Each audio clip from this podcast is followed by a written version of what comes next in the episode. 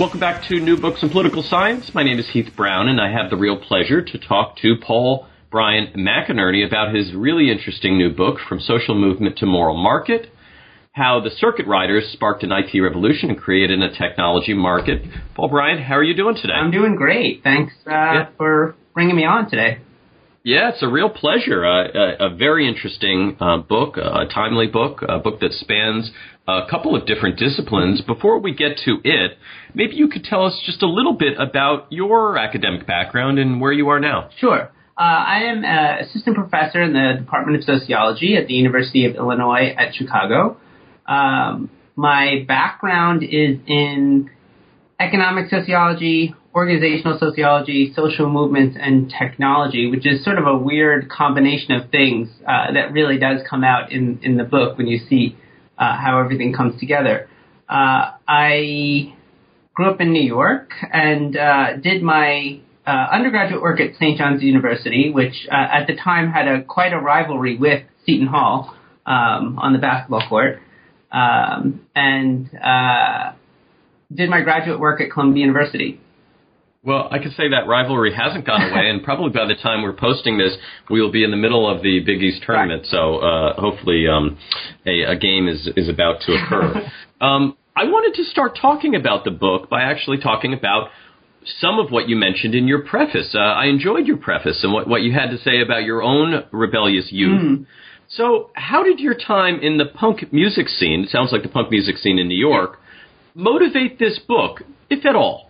Uh, so I was always interested, and I mentioned this in the preference uh, really briefly.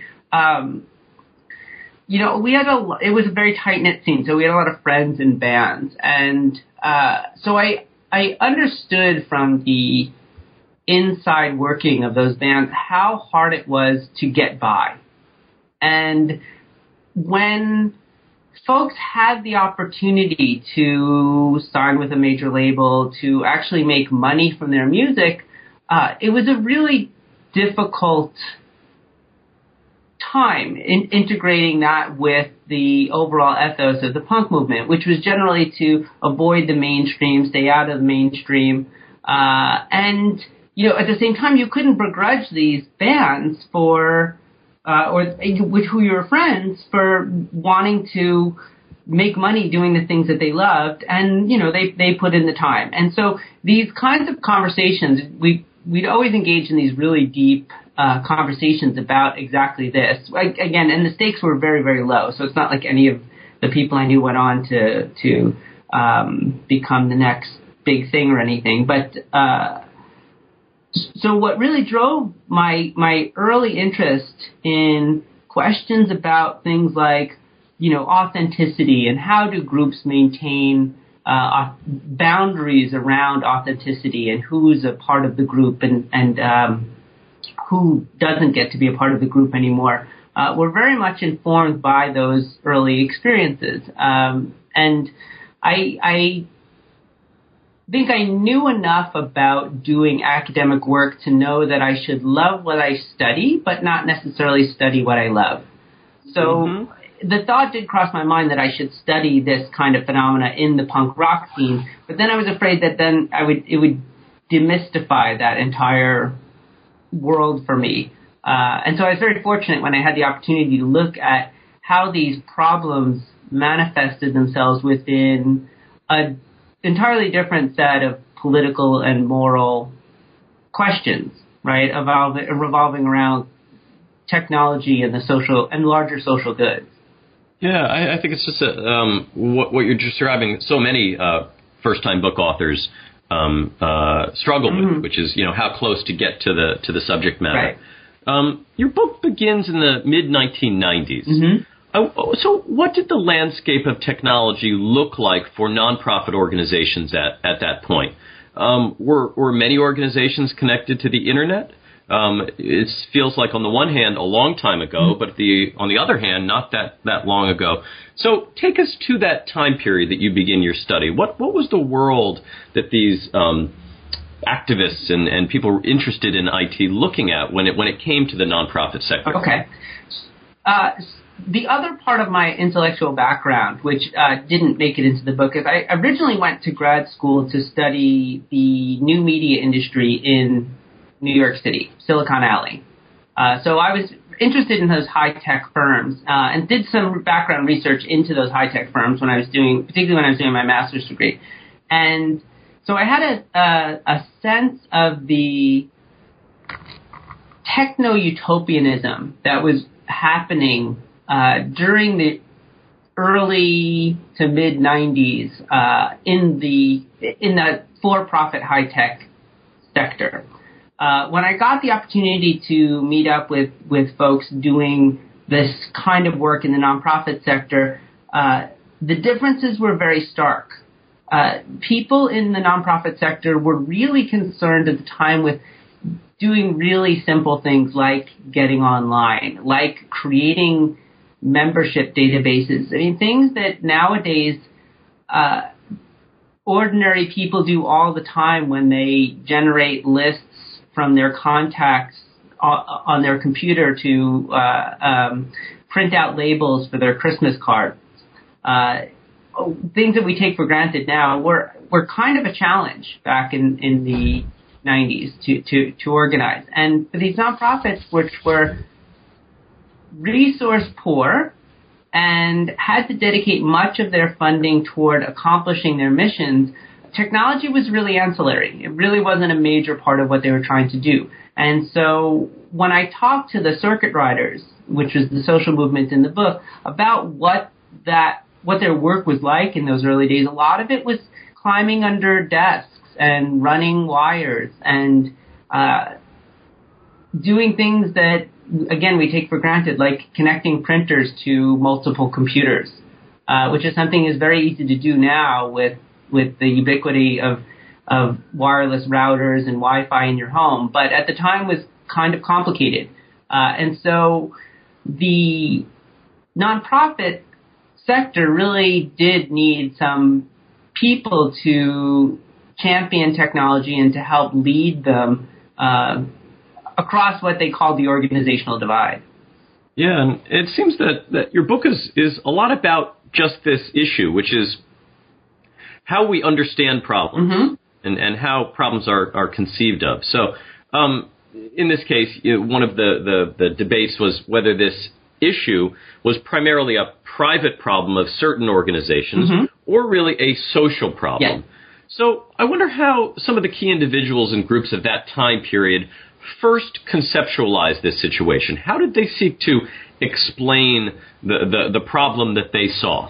Yeah, so this is this to me is is the fascinating point, the part about approaching this as a social movements problem. Because I think it's a problem that all social movements face, and that is how do you get other groups, groups that may have a stake in what it is that you're trying to do, how do you get, give them a stake in what it is that you're trying to do, first of all, and how do you recruit them as adherents. And they don't have to be necessarily people that you're trying to mobilize as part of the movement, but they could be uh, people who can provide other kinds of resources like legitimacy. And so the way that I think about it in the book is to think about how, as a someone working in the nonprofit sector or somebody who wants to facilitate technological change in the nonprofit sector, how do you convince resource holders like foundation officers that technology is worth investing in, right? In the nonprofit sector, there are a there are a variety of topics that are considered just inherently worthy, right? Homelessness, hunger,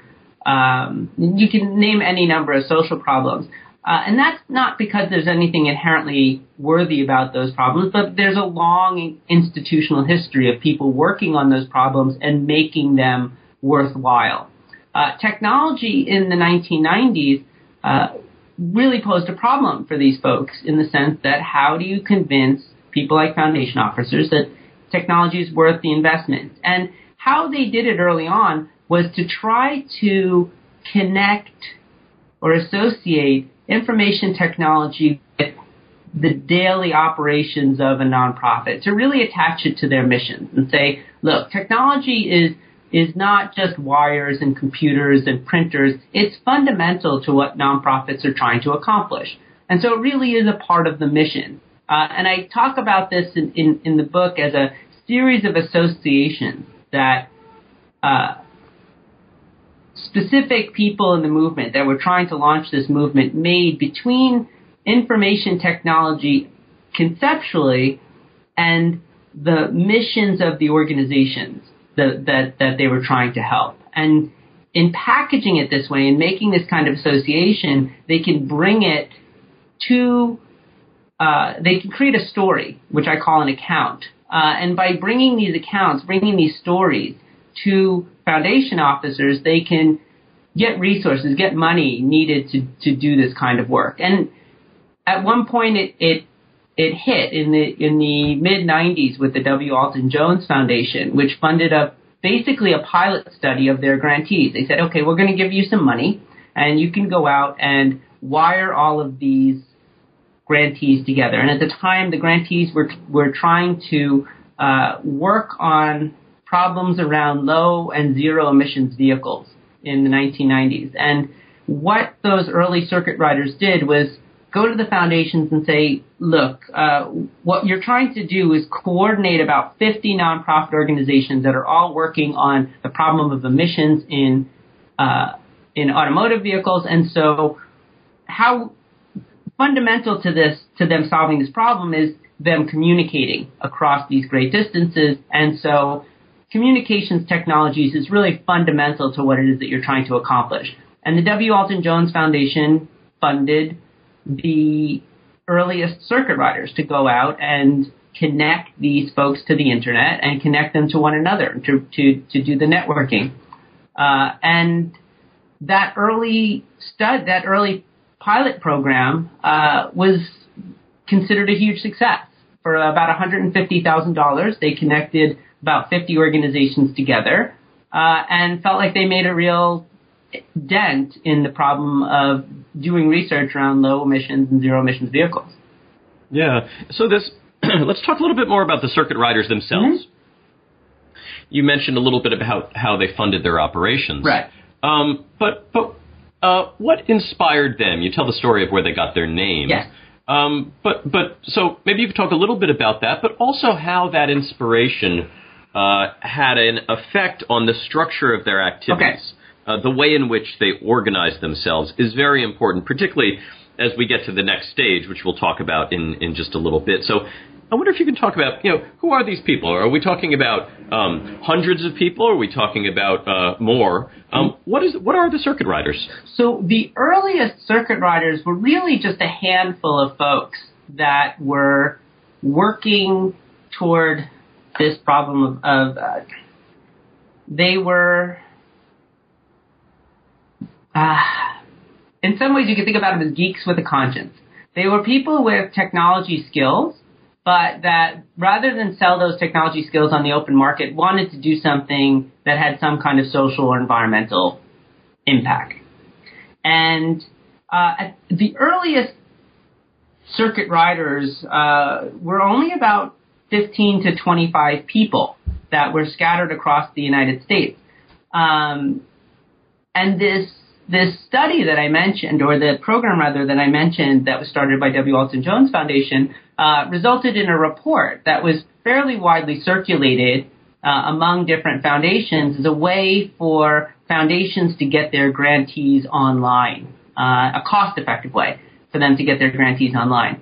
And as that report circulated, other people obviously came across it. Uh, one person in particular, this this uh, guy by the name of Rob Stewart, who was uh, sadly passed away just uh, a, a, couple of years ago, uh, was a trained as a community organizer in the uh, public interest research group system, and thought this is a fantastic way to get um, to get or to, to get nonprofit organizations online, and took it upon himself uh, as as an institutional entrepreneur uh, to organize a movement, to organize this what he thought of as a disparate group of people into some kind of cohesive collectivity. Uh, and so, and by giving them or you know, the, the, the circuit rider name came out of the, the, the early report and had more to do with the novelty of, of circuits than it did to the uh, antebellum creatures uh, of the time. But Rob Stewart really picked up this name and thought this is a this is a great way to give this movement some cachet by by identifying or attaching some kind of name to it, uh, and then going around the country, which is what he did from his post at the Rockefeller Family Foundation, uh, and talking to different nonprofit groups uh, and different technology folks and saying, see, what you're doing is circuit riding, even though you're, you're not calling it circuit riding. Uh, and he went around the country with basically a roadshow, uh, an early PowerPoint presentation. Uh, some of these presentations are still on online archives, uh, and you can see them. They're they're kind of fascinating in how rudimentary they are. Um, but uh, he went around the, the, country and basically proselytized, evangelized, um, and used these, this kind of language of evangelizing. So, uh, what's interesting about the name Circuit Riders is that even though it didn't start from the antebellum preachers, it took on that notion of evangelizing for technology uh, or, or, spreading the good word. Um, and eventually, what had happened is, is uh, in order to connect these people, they started to organize conferences that they called Riders Roundups, really playing on this frontiers cowboy preacher thing. Um, to get people together and give them FaceTime. The, the first one was a meeting of about 15 of these circuit riders that took place uh, actually where I am in Chicago. Now, I wonder if we can talk about one of those conferences, sure. one of the, the big ones. So, uh, without without glossing over too much of the history, mm-hmm. we could say that things were going pretty well. Um, but there was this seminal conference held in, in New York State in 1998 yes. um, that really did shift the landscape right. and, and opened up space for the emergence of a new group yeah. and a new leader. Yeah. Uh, would you tell us about that, that conference and, and what happened there and how it really did uh, shift uh, the direction of, of this movement in some significant ways? Yeah. So, so one of the ways that Rob Stewart was able to enroll circuit riders so successfully was by appealing to their notions of social justice and environmental justice. And he really did take a lot of the techno utopian language that was uh, in the air during the, that. Remember, this is the time of the dot com boom. So really, people thought that the internet was was going to change the world. And uh, specifically in changed the way that, that, that markets operated. But Rob Stewart and the early circuit riders took these ideas and uh, and reframed them in this social movements aspect to think about technological revolution in a in a very different sense. They thought about revolution as as having as in both terms, both uses of the term, right? There's a technological revolution that's going to transform the technical aspects of how we do our work. But then there's this other revolutionary potential, and that is that once we've transformed the way that we do that work, people will be empowered to engage in social justice movements, in environmental justice movements in ways that they hadn't been able to before and really affect significant policy changes. And he, he used this rhetoric around revolutions and revolutionary um, and picked up a lot of the techno utopian language and rhetoric to describe how technology, when channeled through the nonprofit sector, was going to change the world. So he organizes this meeting in upstate New York, um, uh, the Rockefeller Co- Conference Center in, in Kaicut, New York. Uh, because again, he, he was a foundation fellow at the Rockefeller Family Fund, and so he had access to these to, to, to the conference center. And he brings together a group of foundation officers, some of which were had already been involved in the in funding circuit rider programs, and some of which who hadn't been involved in, in funding circuit rider pro- programs. And they were, the ostensible plan was to develop a, a planning document to advance circuit riding, to make circuit riding the way that we did technology work in the nonprofit sector. Uh, of the people who attended the meeting, uh, Microsoft uh, sent somebody who was doing some work with them in Seattle, uh, looking at how it is that so Microsoft had a fairly generous software donation program, and they were finding that very small volunteer organizations were asking for essentially enterprise level software, which is high level software that you would use to connect multiple servers or to service thousands of people, and they knew that they couldn't possibly be using this software for anything. So Microsoft commissioned a study to find out how people were using their software donation program. Uh, and the author of that study, a woman named Joan Fanning, uh, said, came back to Microsoft and said, really what, what needs to happen is we need to develop effectively consulting firms for the nonprofit sector to help them use software uh, in ways that will help them better achieve their missions. And so Microsoft said, great, we're going to send you to this conference that we were, we were invited to. And so they sent Joan Fanning to the, the conference at, uh, at KaiCut. Uh, the turning point happens uh, during the first day of the meeting when Rob Stewart stands in front of all these foundation officers and starts talking using this, this techno utopian rhetoric.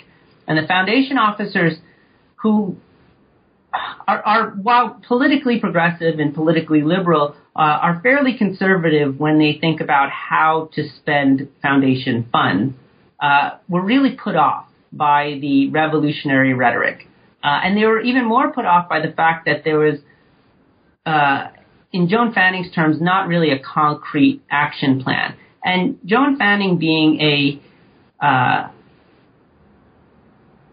very aware pragmatist, uh, took advantage of this, the confusion in the situation, to stand up and say, okay, here's how we can turn this meeting around. Here's how we can uh, make something of this early plan. And she took the reins in this particular meeting and said, hey, how, this is how we can make these ideas, uh, and in her language, actionable. Here's something concrete that we can do. Uh, we can fund organizations like the organization that she wanted to start to help nonprofits figure out how to use software, which is a very different kind of rhetoric than saying, if we fund the circuit riders, we will generate radical social change. And the foundation officers, uh, this really, this, this actionable, concrete, pragmatic approach to solving the problems of the technological divide in the nonprofit sector really appealed to the foundation officers in the room, and they started channeling their attention, but more important, their resources toward uh, Joan Fanning and her model of technology work, which uh, became the organization called NPower. So we have this this uh, sort of dramatic history, um, and and I think everyone's sort of skin crawls when you think about what, what might have happened mm-hmm. uh, at at this this conference, and you you can only imagine the the the, the conversations that happened uh, sort of off stage, right. and, and uh, you could fill in a lot of blanks. Probably most of those blanks didn't actually occur, right. but at least um, it, it does tell a very dramatic mm-hmm, story. Mm-hmm, mm-hmm. Um, in the interest of time, um, what what do you make of this this story, this this case study? Um, I wonder if you can uh, sort of draw for us a couple of conclusions sure. um, about uh, about how social movements work, mm-hmm um, about the influence, good or bad, of philanthropy. Okay.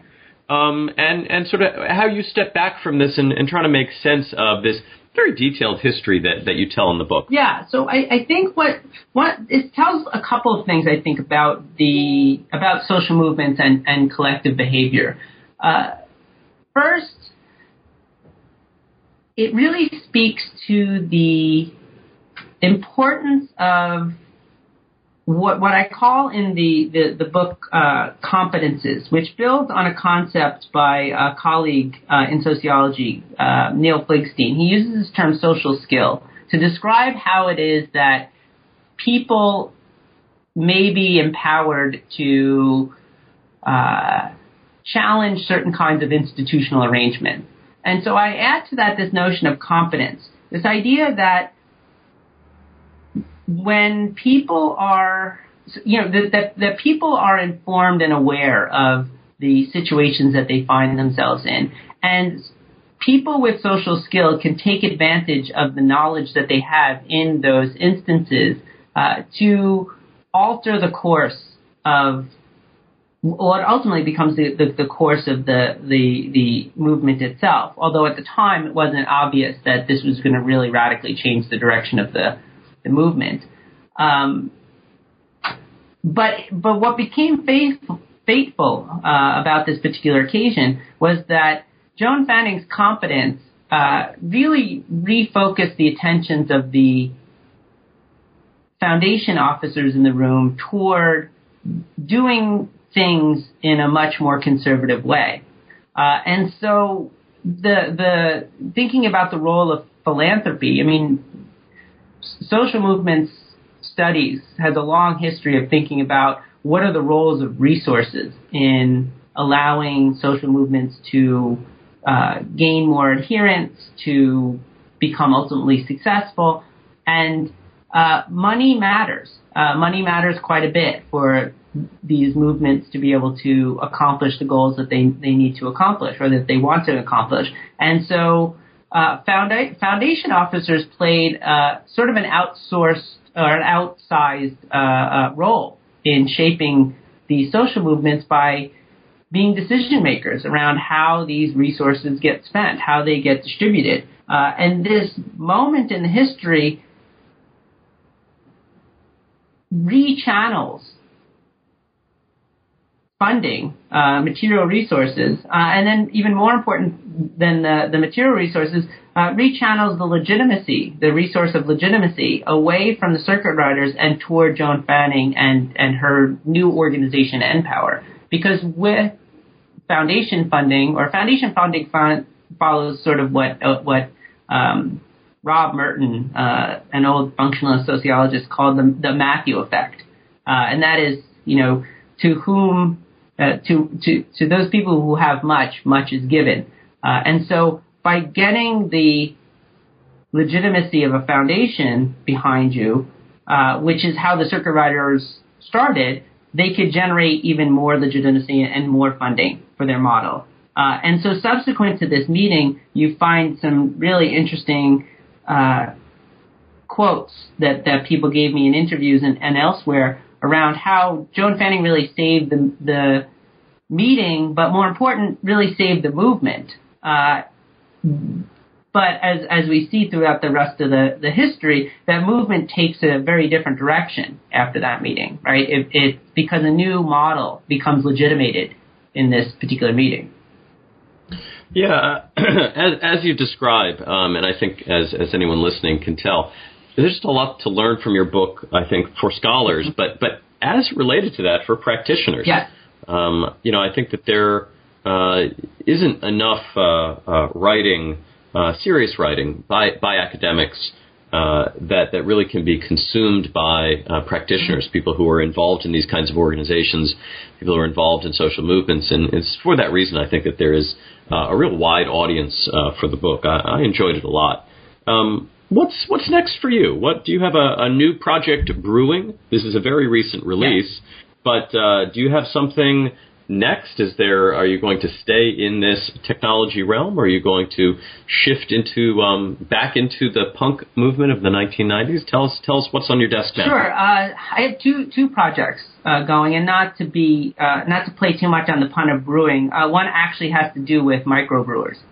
Uh, my fundamentally, I've been always interested in how these different kinds of social and economic values uh, blend together over time. And, and so one of the things that I found dissatisfying about some of the early social movements literature is that they painted people as as either being black or white, as being on one side or the other. And in the the the so the book the you know the circuit riders move back and forth and NPower moves back and forth and no actor is distinctly on one side or another. So we we generate this world full of hybrids, and so the work that I'm doing now uh, focuses on new forms of hybridity. Uh, and so I'm looking at new forms of hybridity uh, between social and market values in two different settings. Uh, the first is among uh, the microbrewery movement, where I'm interested in this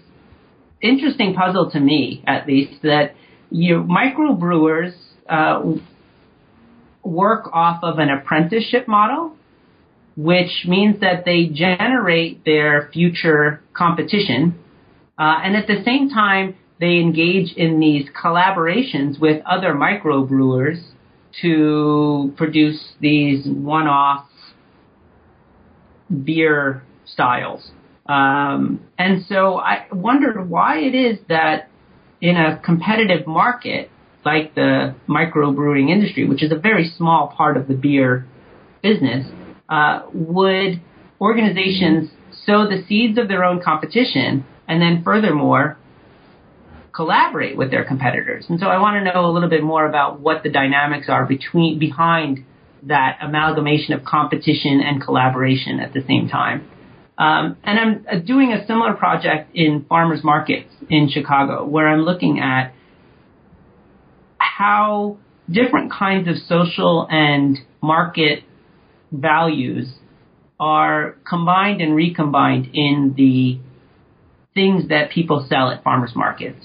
So farmers markets are really an attempt at decommodifying food, right? Trying to say that there's something more to this food. That you know, you're you're spending extra money on this food because you're getting something more than just simply the nutrition. You're getting something organic. You're getting something local. Um, and how do we combine those ideas with uh, something that's ultimately for sale in a marketplace?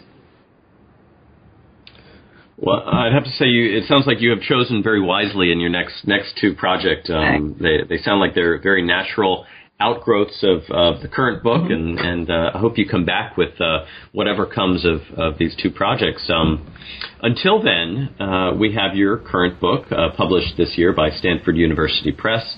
From social movement to moral market, how the circuit riders sparked an IT revolution and created a technology market. Uh, Paul-Brian, thank you very much for your time today. Thanks so much, Heath.